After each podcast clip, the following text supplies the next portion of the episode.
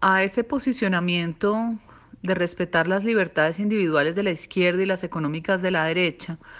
ahí hay una falla conceptual porque no se está caracterizando debidamente ni la primera frase ni la segunda. La izquierda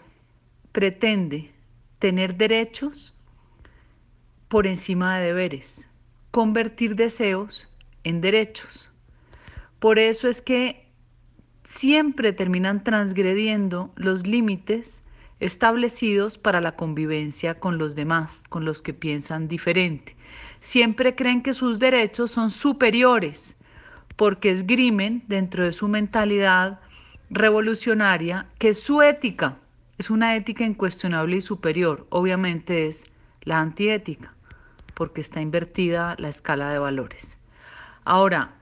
que respetemos eh, las libertades económicas de la derecha no necesariamente tiene que llamarse derecha al sentido común que considera que el mercado es un regulador natural de la economía,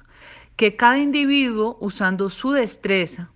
usando su ingenio, su capacidad creativa y sus ganas de producir riqueza y de mejorar su calidad de vida, pueda tener del Estado un estímulo y no un garrote que lo que hacen siempre al limitar la capacidad de competir, al crear monopolios tanto de privados que capturan al Estado como monopolios del sector público. Eh, en fin, no es necesariamente libertad económica de derecha, libertad económica obviamente no va con la izquierda, pero es un concepto mucho más amplio que decir que es de derecha. No existe en ninguna parte del mundo el funcionamiento de la receta socialista. Cuando se invoca a los países nórdicos ya sabemos que es una falsedad, ellos mismos lo han dicho. Ellos tuvieron que reformular el estado de bienestar porque se estaban quebrando.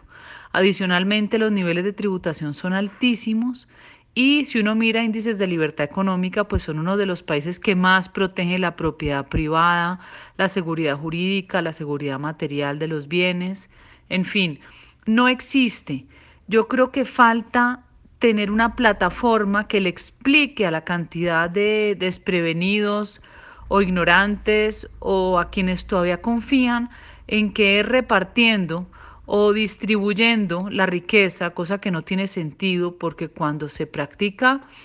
un capitalismo consciente, un sentido de entender el ser humano como un ser con la bendición de prosperidad y el Estado un facilitador de esa riqueza, pues llega un momento en que no hay pobreza, pero no por asistencialismo, no por exceso de impuestos, sino porque hay oportunidades para todos. Porque la desconexión de la política con la moral y la desconexión de la política con la tradición y las costumbres y la conexión de países occidentales eh, que, cuya tradición es cristiana, hacen que todo sea más difícil. Por eso el imperio de la razón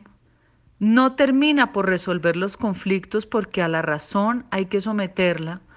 a la sabiduría que emana del autogobierno que pregona la misma Biblia, que viene con la bendición de Dios, que es nuestras leyes que tengan un sentido natural. Hay leyes de Dios hay leyes de la tierra, pero cuando se desconecta de la luz es cuando empiezan a ser la antinaturaleza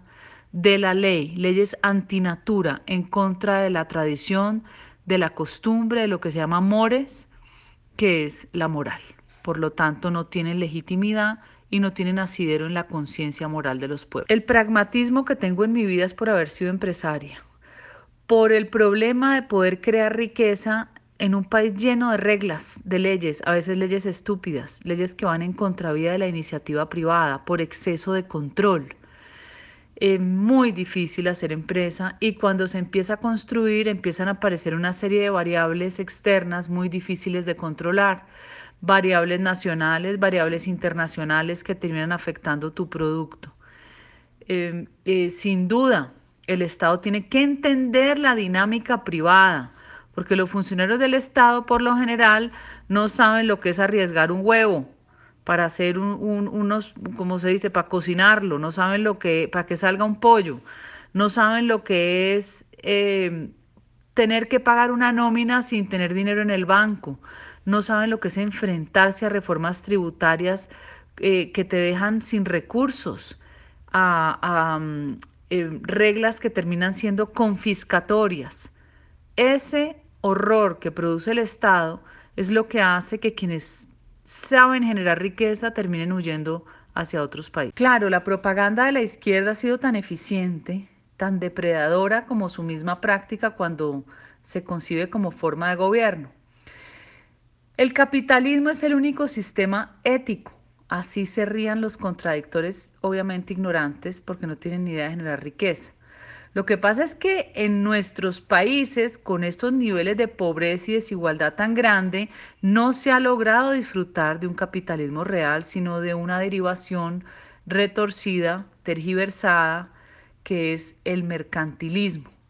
Nuestras instituciones políticas están atrapadas por intereses particulares privados que se combinan con intereses de políticos.